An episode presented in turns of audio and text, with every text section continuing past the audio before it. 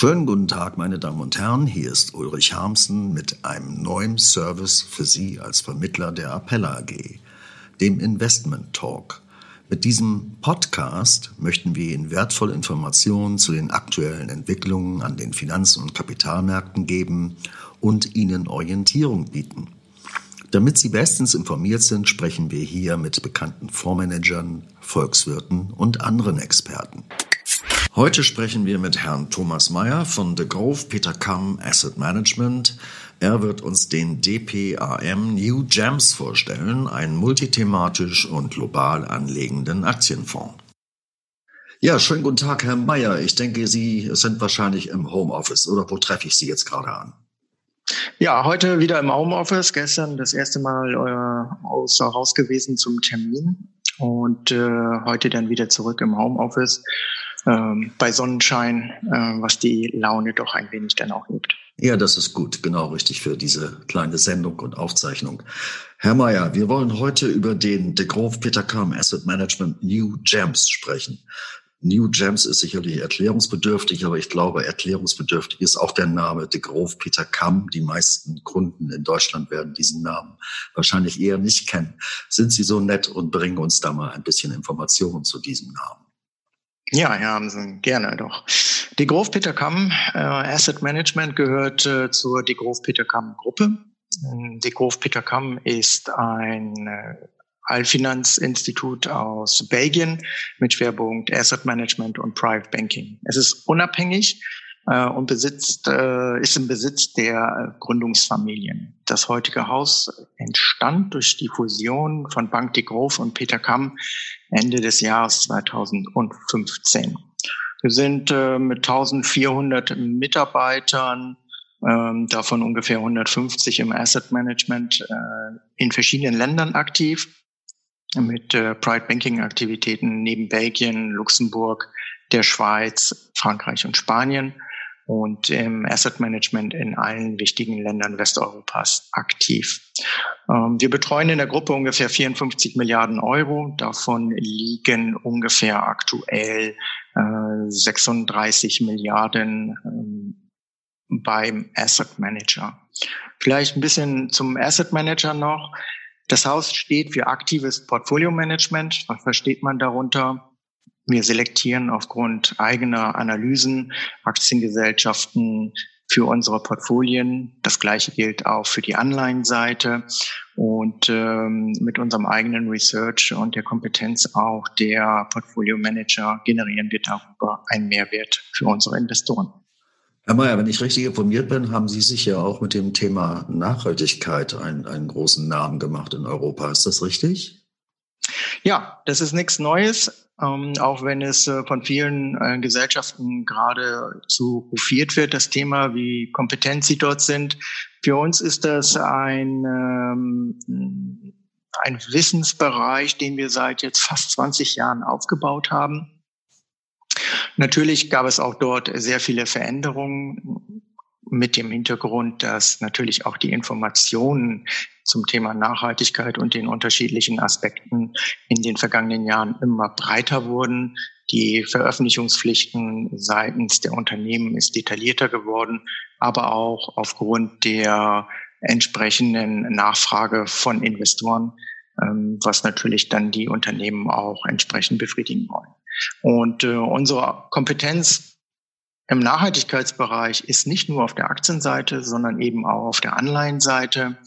Wir analysieren auch Staaten auf Nachhaltigkeit und können hier auch entsprechend auf eine Historie von nunmehr über 13 Jahren zurückgreifen.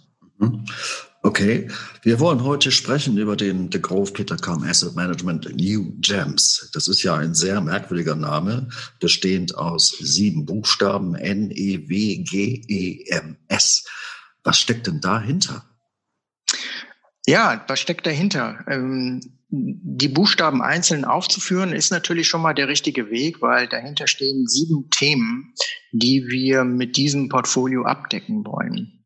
Und zwar Themen, die für uns Menschen in den kommenden Jahren, vielleicht sogar Jahrzehnten von entscheidender Bedeutung sein werden. Die einzelnen Buchstaben stehen N für das Thema Nanotechnologie, E für Ecology oder im Deutschen dann eben Umwelt. Ähm, das W steht für Wellness. Das äh, G für Generation Z, also die junge Generation. Das äh, zweite E steht für E-Society, also all das, was wir im weitesten Sinne unter anderem unter E-Commerce zusammenfassen. Das M steht für Manufacturing 4.0, also Industrie äh, 4.0.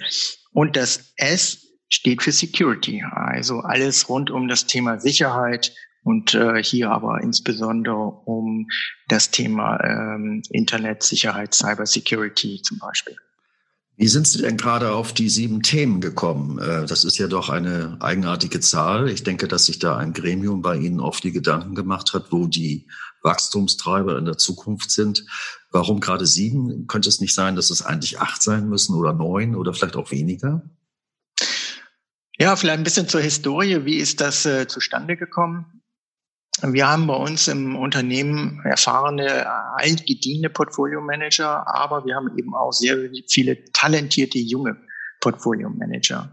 Und äh, gerade von den jungen Portfolio-Managern kam die Idee, etwas zu machen, was mehr in die Zukunft gerichtet ist. Ja, also in die Herausforderungen, in die Veränderung, die wir sehen in vielen ähm, Sektoren, Unternehmensbereichen mit jungen Unternehmen, die neue Ideen haben und ganz andere Herangehensweisen. Und ähm, die haben das Ganze mal auf Papier gebracht und mit den erfahrenen Kollegen darüber gesprochen, wie man klassische Sachen in der Bewertung von Unternehmen, aber mit den ähm, mit dem Wissen und den Veränderungen, die die jungen Leute natürlich heute deutlich stärker wahrnehmen, auch als äh, vielleicht die altgedienten, zu kombinieren. Und äh, auf diese Weise ist dieses Portfolio entstanden. Die Frage, ob es nun sechs oder vielleicht zehn sind, äh, kann man so beantworten, dass unter diesen sieben Begriffen, die ich eben ja schon genannt habe, deutlich mehr zusammenzufassen ist. Ja, wenn ich mir zum Beispiel das Thema Wellness angucke, naja, da muss man nicht unbedingt das äh, Wellness-Hotel irgendwo im, im, Mittelmeer oder in den Alpen drunter verstehen, sondern hierzu gehört zum Beispiel gesunde Ernährung genauso wie zum Beispiel auch der ganze Bereich der Medizintechnik. Also ähm, auch all das, was mit der demografischen Entwicklung zu tun hat. Das kann man alles unter diesem Begriff Wellness durchaus zusammenfassen. Anderes Beispiel ist der Bereich der Nanotechnologie. Das ist ja der erste Buchstabe, der auch weit gefasst ist, weil Nanotechnologie äh, spielt zum Beispiel im Bereich der Halbleitertechnologie eine große Rolle, aber eben auch im Bereich der Biotechnologie zum Beispiel.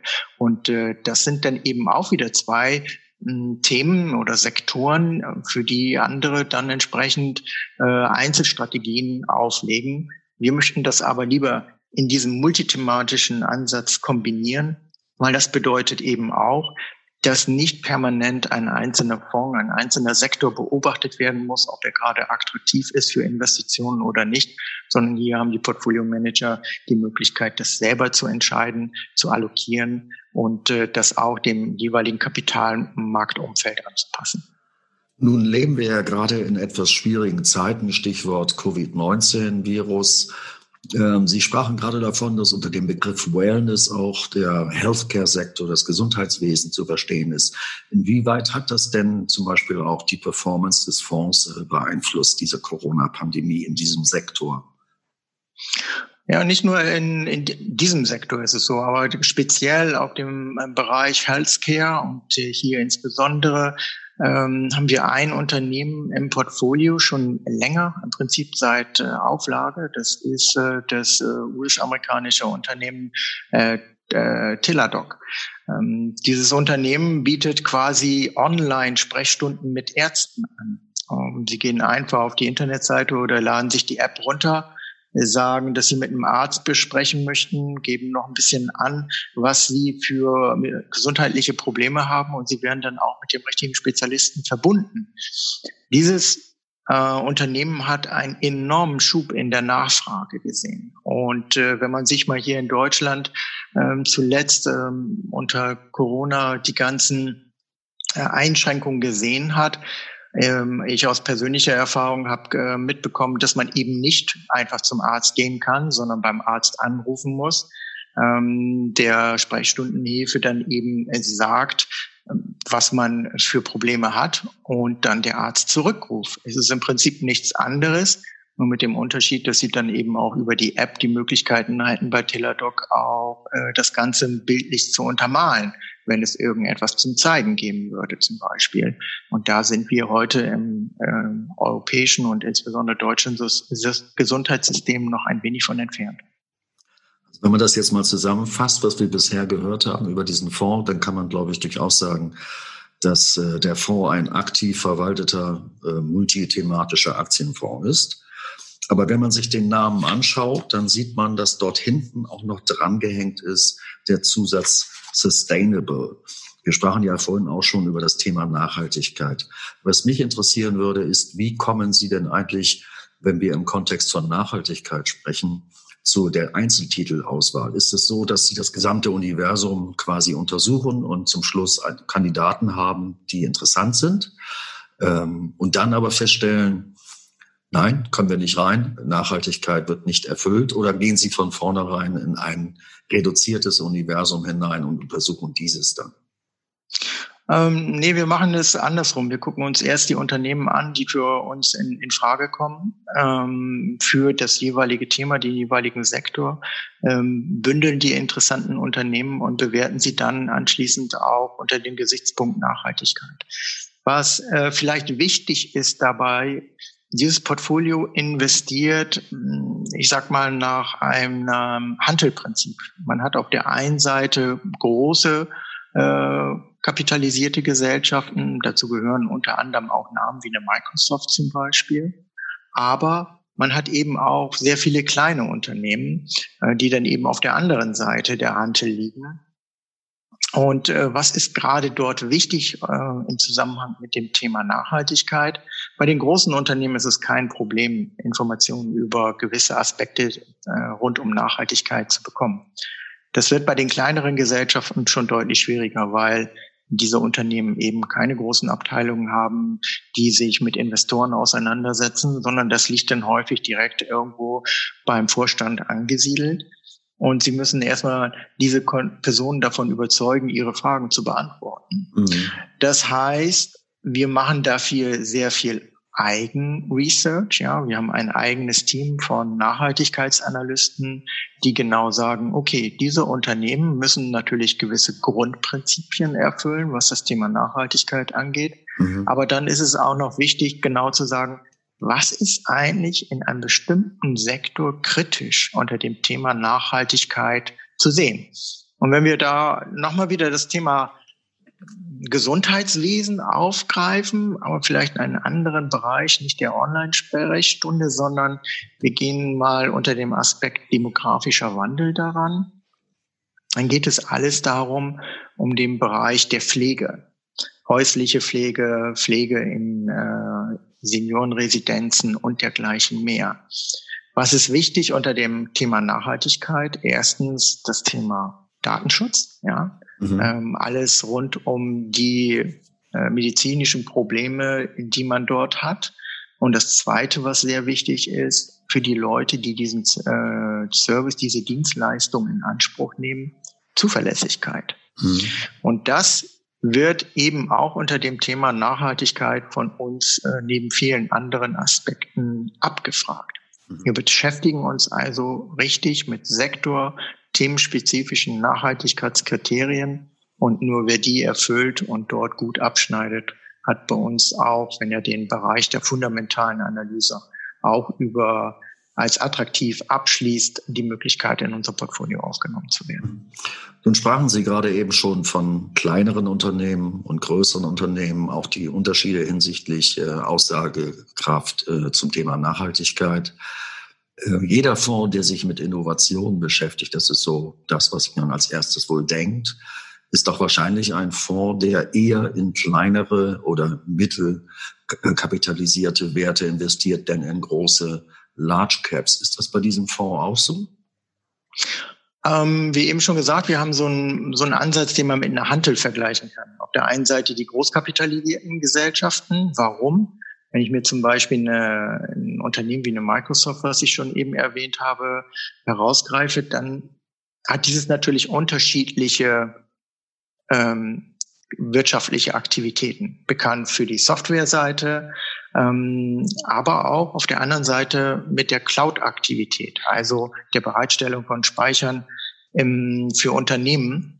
Und das ist etwas, was ähm, nicht nur innovativ ist, sondern auch innovativ, Innovationen vorantreibt. Mhm. Jeder, der eine Geschäftsidee hat, kann sich momentan äh, über die Cloud äh, für einen gewissen Zeitraum Rechnerkapazitäten ähm, mieten. Mhm. Das gab es früher nicht. Jeder musste seine eigenen Computer zusammenschalten, um bestimmte Analysen zu fahren. Heute kann jeder das von Wohnzimmerschreibtisch aus äh, quasi mieten und seine Ideen durch Computer berechnen lassen. Das mhm. ist innovativ und fördert Innovation. Mhm. Das ist etwas, was wir natürlich auf der Seite haben und darunter unter Innovation in dieses Thema auch mit aufnehmen. Und dann haben sie eben Unternehmen, die eine Geschäftsidee haben, die verwirklicht haben und auch bewiesen haben, damit, dass man damit Geld verdienen kann. Und das ist auch ein wesentliches Element unserer Strategie. Wir investieren nicht in Start-ups, sondern wir investieren in die Unternehmen, die bewiesen haben, dass ihre Geschäftsidee erfolgreich ist aber noch am Anfang der Wachstumsstory sind, aber auch mit diesem schon Geld verdienen. Dazu ziehen wir eine Kennzahl herein. Das ist der Free Cash Flow, also das, was wirklich den Unternehmen nach Investitionen an Liquidität, an Mittelzuflüssen übrig bleibt. Und darauf berechnen wir eine Rendite. Und die, da gibt es eine Mindestanforderung. Und wenn die erfüllt ist, dann nehmen wir auch diese Unternehmen mit auf in das Portfolio. Mhm. Äh, wenn man über Innovation nachdenkt, dann fällt mir immer sofort ein, dass der Standort Europa eher, ja, sagen wir mal übertrieben, innovationsfeindlich ist. Stichwort Regulierung und äh, die USA eher da so das Eldorado sind. Äh, darf man daraus schließen, dass äh, Ihr Fonds auch äh, regional dann eben halt auch sehr US-lastig ist? Ähm, ja, wir sind oder das Portfolio wird global investiert. Ja, und äh, wenn man sich die Aktienmarktkapitalisierung der Welt mal anguckt, dann ist nun mal äh, zwei Drittel davon in den USA angesiedelt. Das spiegelt sich auch in unserem Portfolio wieder, aber das ist nicht unbedingt für alle Themen so gegeben. Ähm, wir haben gerade im Gesundheitsbereich vielleicht auch nochmal als wieder als Beispiel natürlich auf der einen Seite mit Biotechnologie die USA, aber wenn es um Gesundheitsdienstleistungen geht, wie zum Beispiel Pflege und dergleichen und auch Online ähm, rund um die medizinische Versorgung, dann können wir auch durchaus nach Asien gucken und insbesondere nach Japan. Ähm, dort gibt es schon sehr viele Entwicklungen, wo wir auch davon überzeugt sind, dass sie nach Europa wie auch nach Nordamerika kommen werden.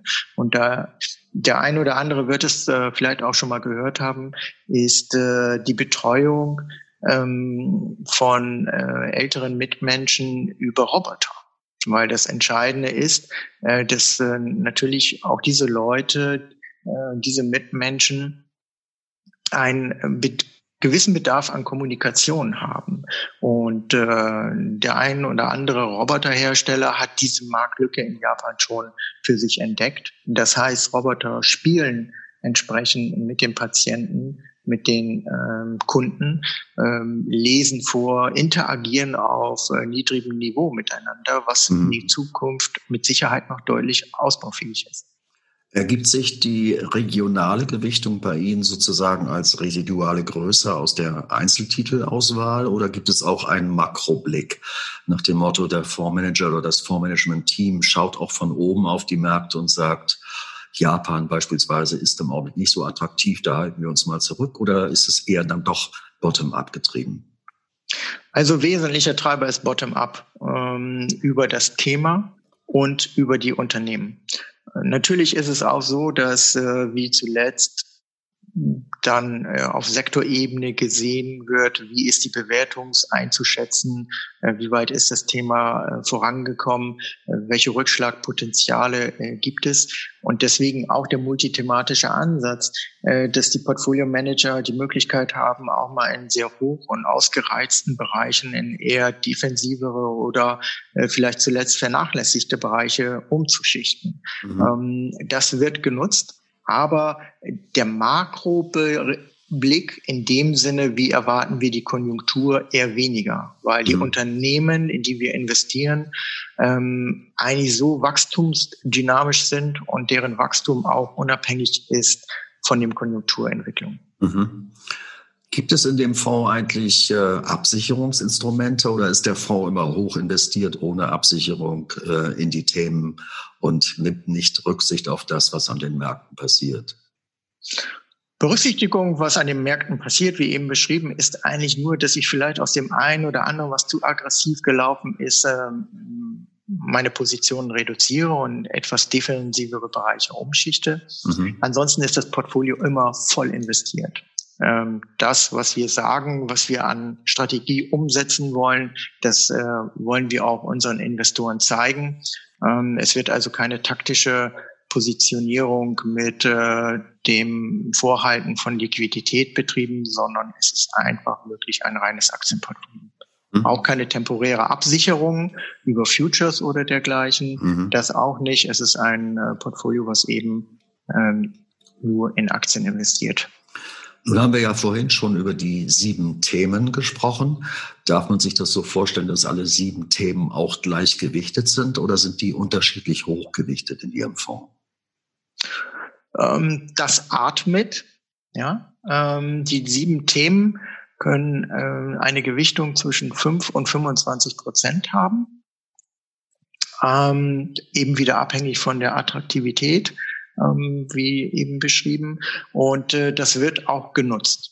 Mhm. Äh, es ist eher selten, dass ein, ein Sektor am unteren Ende ist. Das war äh, zu, zuletzt eher im Bereich der äh, Cyber Security äh, gesehen.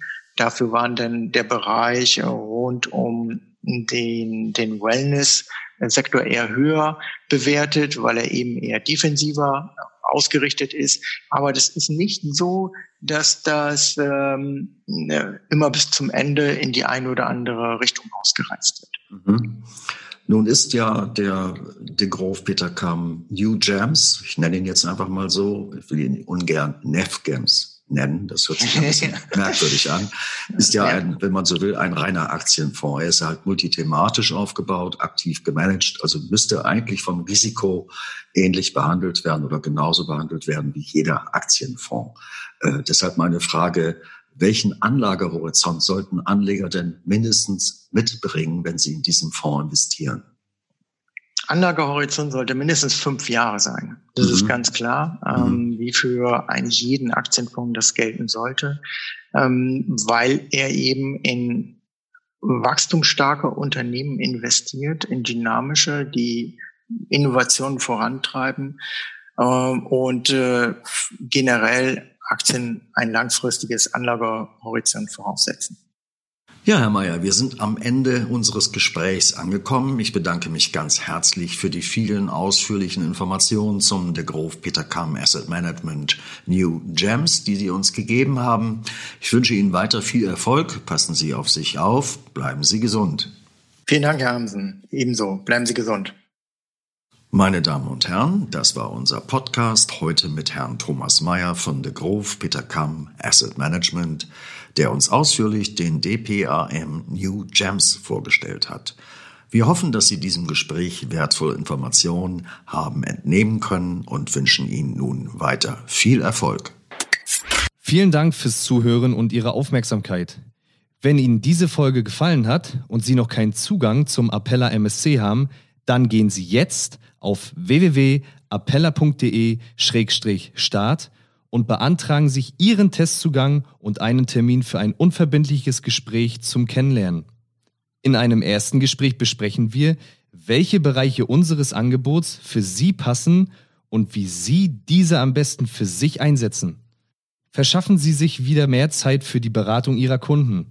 Mehr als jeder zehnte Makler nutzt die Dienstleistung der Appella AG und monatlich kommen weitere dazu. Wollen Sie wissen, wie Sie von unseren Angeboten profitieren können? Dann beantragen Sie jetzt Ihren Zugang zum Makler Service Center auf www.appella.de-start.